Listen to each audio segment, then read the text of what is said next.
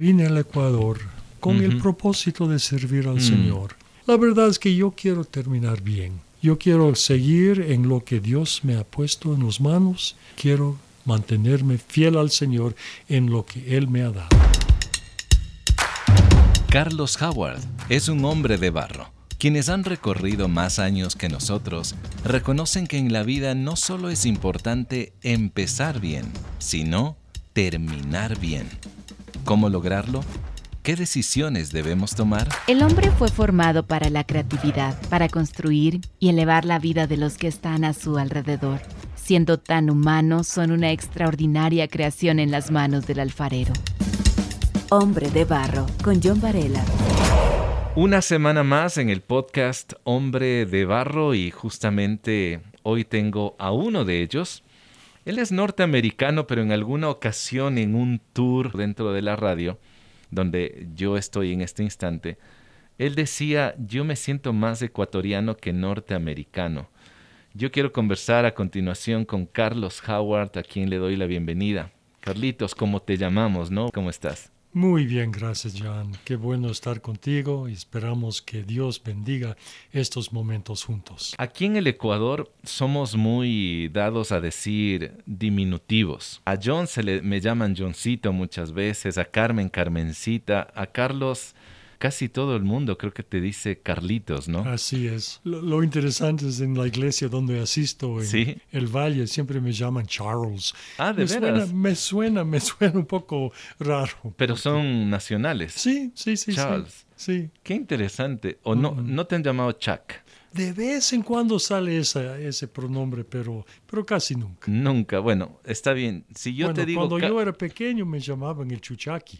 ¿Por porque qué? Mis, porque mis papis me llamaron eh, eh, Chuck, pero también el ¿Diminutivo? diminutivo de eso es Chucky. Entonces Ah. los niños del barrio escucharon a mis papis llamándome Chucky y me dijeron Chucky Yang.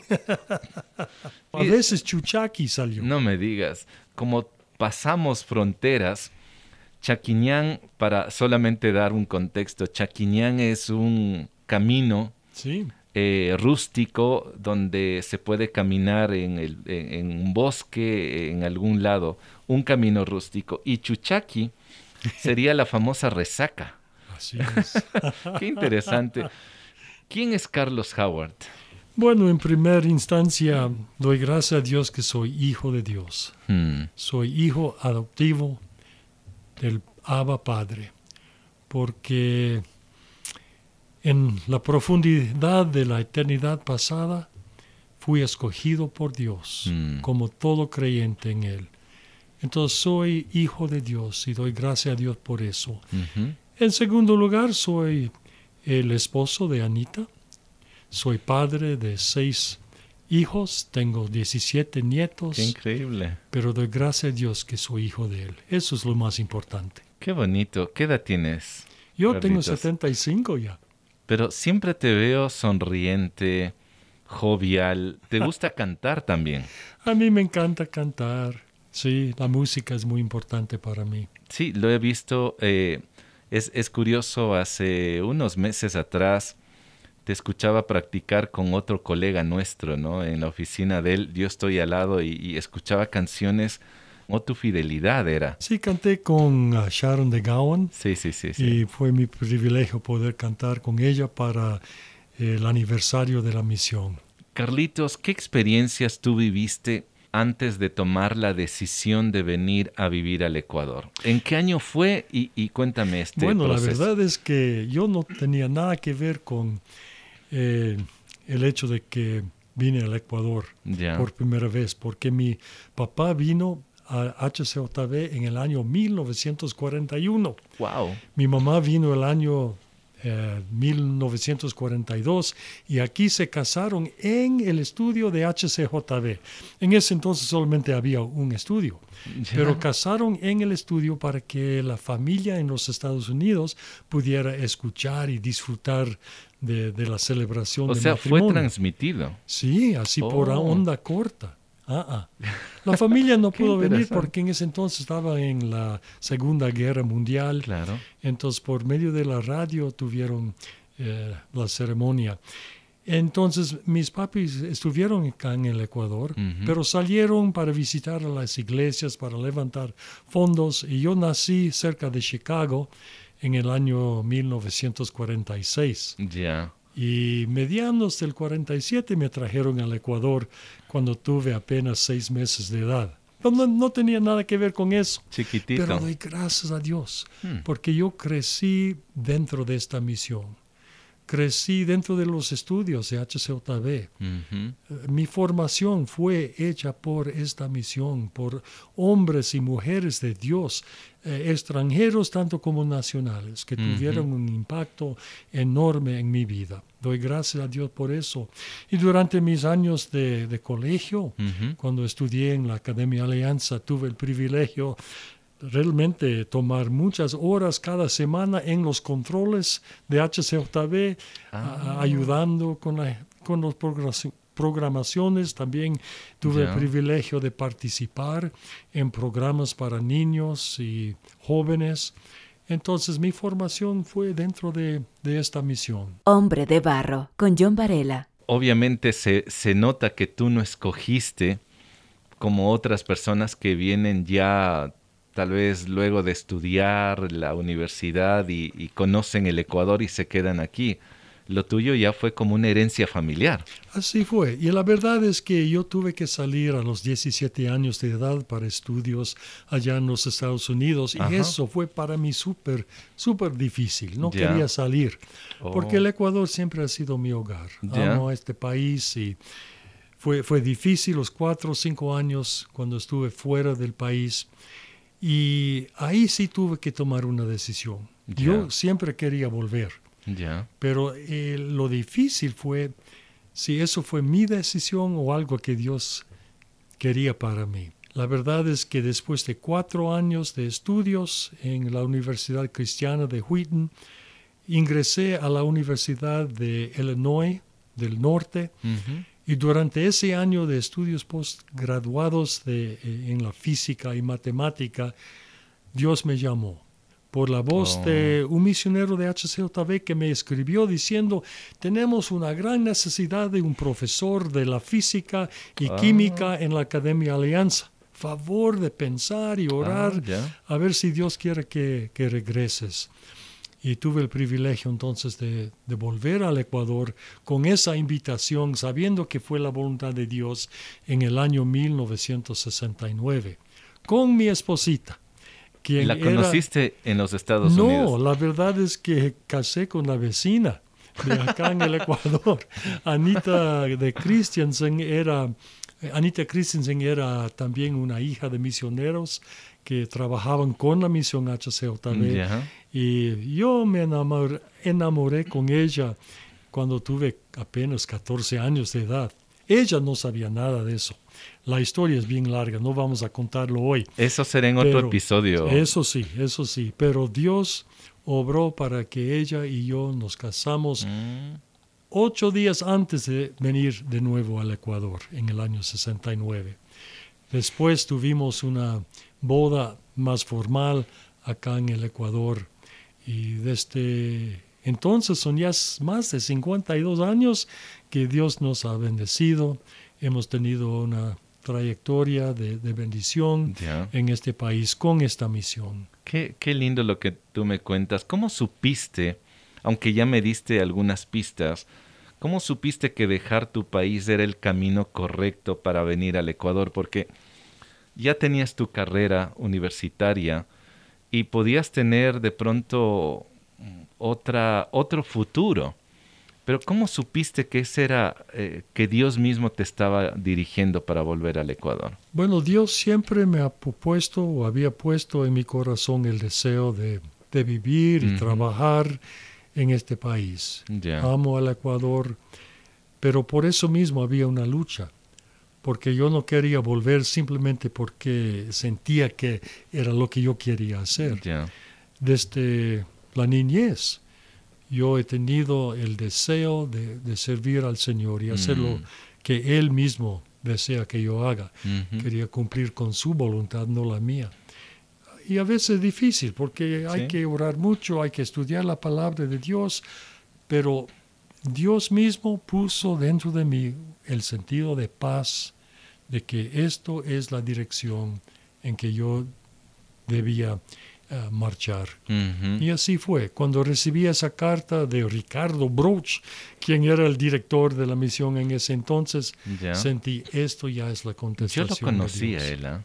Creo que sí. Bueno, Eh, el hijo, Timoteo Broch. pero al padre yo lo conocí ya de edad avanzada. El hijo se llama Tim Broch. Tim Broch es y el, hijo. nieto, o que sería de, de quien te invitó, es Ricardo Broch. Es el padre de Tim. Exactamente. Sí, Qué interesante. Ah, ah. Carlitos, ¿qué tareas desarrollaste en el Ecuador aparte de ser maestro? Bueno, yo vine principalmente para dictar clases en la Academia Alianza y Ya. esto duró como cinco horas y eh, cinco horas, cinco años y Ya. medio. Y en el año 75 eh, recibí una carta una vez más de Ricardo Broch Oh, preguntándome si yo tenía interés en mudarme a Pastaza, al pueblito Ah, de ya. Shell. ¿En el la- oriente? sí, en el oriente, donde la misión tiene o tenía en ese entonces un hospital pequeño. Eh, necesitaban un administrador para el hospital. Y la verdad es cuando leí esa carta que re- recibí comencé a, a reír porque ¿Qué- qué nunca había pensado en, en tal cosa. Yo pensé claro.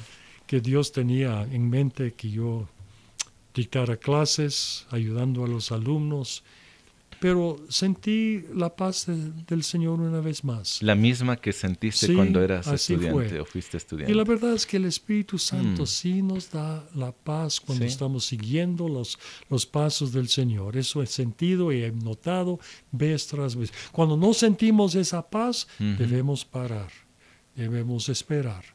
Vas a sentir la paz del Señor en nuestro corazón.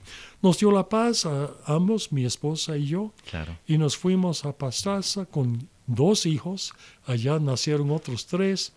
Y estuvimos por seis años en Pastaza. Seis años. Seis de los mejores años que yo jamás experimentaba con mi familia. Qué bonito. Dios obró magníficamente, marav- Maravillosamente. maravillosamente durante esos seis años. Vimos la provisión de Dios, Mm. ah, vimos eh, un ministerio único durante esos años. Pero después de eso había otro vacante en la misión acá en Quito. No ya, ya había- no te escribió Ricardo Broch. esta vez fue otra persona de la Junta Mayor de la Misión. Ya. Carlitos, necesitamos que tú vuelves a Quito porque necesitamos un director de la oficina Oh. de contabilidad. Oh, Y yo que no sabía nada de administración cuando salí a la Shell, peor la contabilidad. Pero una vez más Dios obró y por dos años serví como el director de la contabilidad hasta que un hombre bien preparado pudo venir para esa carga. Después Hmm. de dos años volví a la clase ah, en la Academia docente. Alianza por unos cuatro años y después la misión me pidió que trabajara en administración otra vez y por ocho, nueve años fui el director de la misión acá en, en- Qué en- historia en la tuya.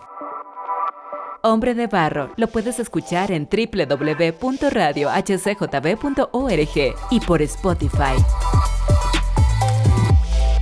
Carlitos, lo que tú estás diciendo se me viene justamente al escucharte la palabra disposición. Y yo creo que lo que tú estás conversando desafía a los varones, nos desafía a nosotros. Porque como hombres estamos muy preocupados de muchos detalles. Mm. Y a veces eh, olvidamos este detalle o el gran valor de la disposición. Es decir, Señor, Dios, aquí estoy. Eh, mi profesión te la pongo en tus manos. Y la disposición es, es hermosa saber cuando tú quieres servirle a Dios como docente, como fue tu caso. Si tienes una invitación de ir y administrar un hospital, estaba a tu disposición. El regresar o el incomodarte nuevamente de salir de un espacio por muchos años con tu familia es disposición. Yo creo que eso nos hace falta como varones muchas veces.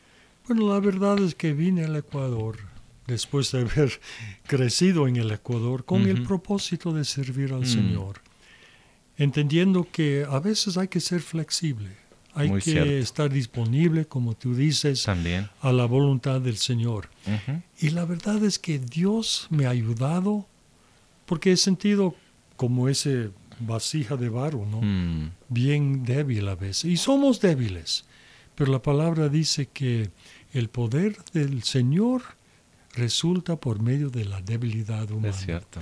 Mm, Y he visto cómo Dios Mm. Ha provisto vez tras vez tras vez.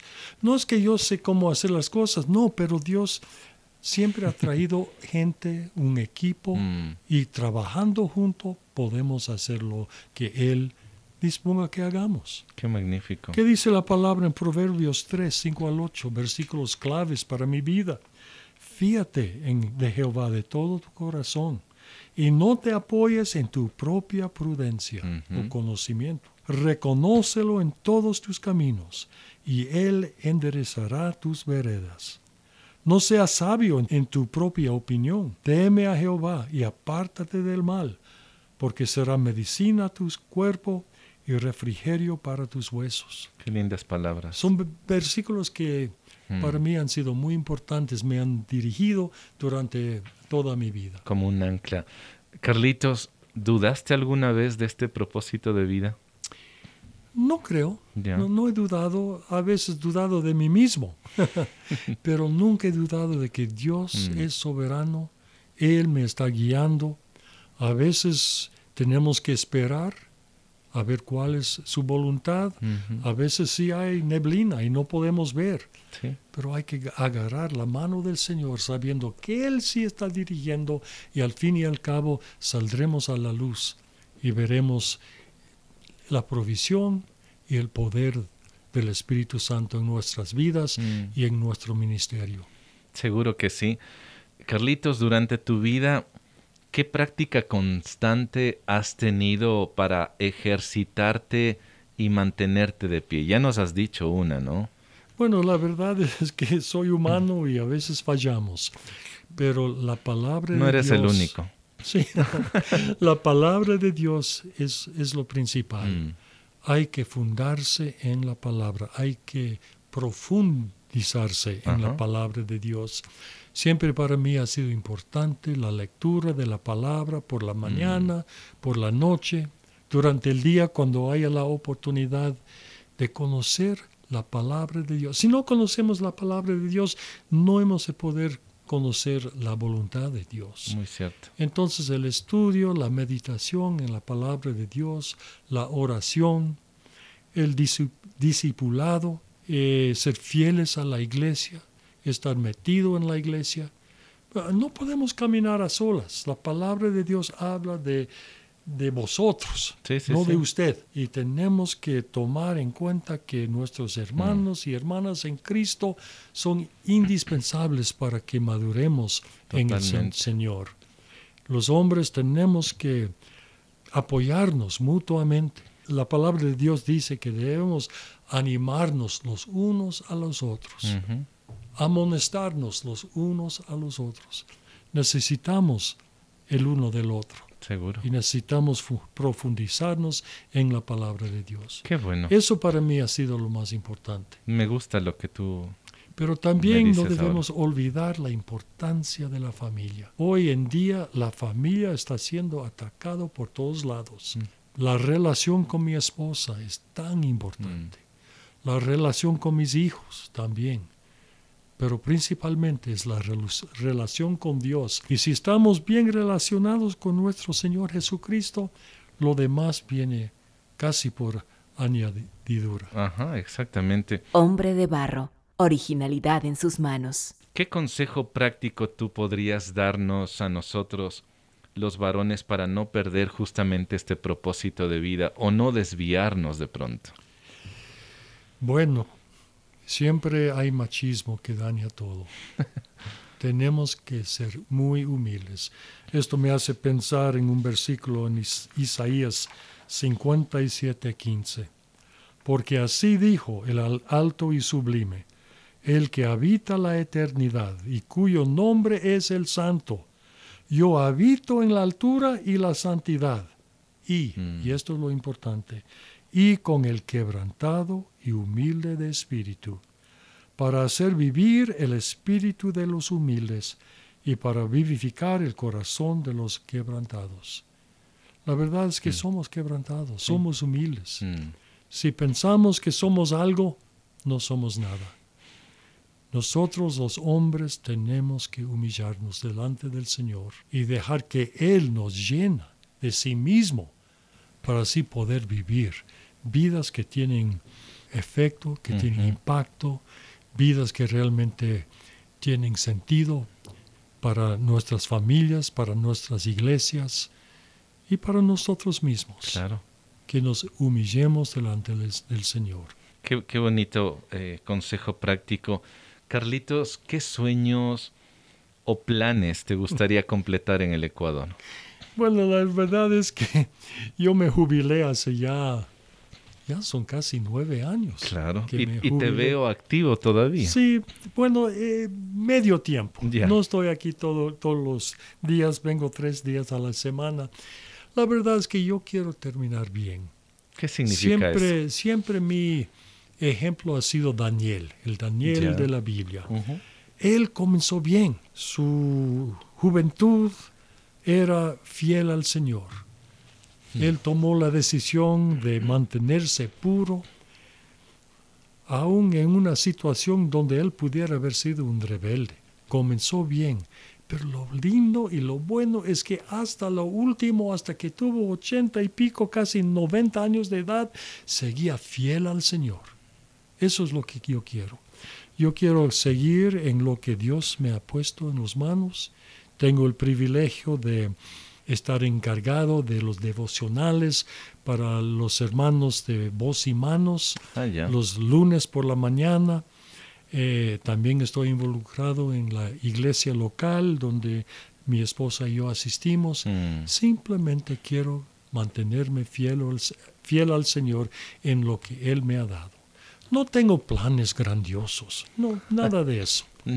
Dios ya me ha ocupado a través de los años, doy gracias a Dios por eso, pero lo que Él me pone día tras día a las, a las manos, yo quiero mantenerme fiel. Lo que tú acabas de mencionar, en alguna ocasión Tim Broch, que es también un colega nuestro, hablando en una entrevista con él, él mencionaba que muchos líderes cristianos, casi un 80%, terminan mal. Y lo que tú dices es muy desafiante, Carlitos. Terminar bien, empezar bien y terminar bien. Amén. Me encanta eso. ¿ah? Carlitos, yo te comprometo a conversar en otro episodio. Cada vez que yo te miro con Anita, tu esposa, me gusta verles porque siempre van tomados de la mano. Eso para mí es sumamente importante. Me encanta eso. ¿ah? Entonces, la próxima vez que podamos conversar, me gustaría hablar de, de esa relación. ¿Cuántos años me dijiste que tienen? De- de cas- casados. De casados son, ya va por 53. 53. En junio, junio, el mes entrante, ah, cumplimos 53 años de... Y yo creo que tú tienes mucho que decir sobre esa forma de mantener en el tiempo una, una relación muy bonita. Carlitos, gracias por tu tiempo. Gracias por esta entrevista, que Dios te bendiga. Gracias. espero verte dentro de no mu- muchos días. No, no, así será. Muchísimas gracias.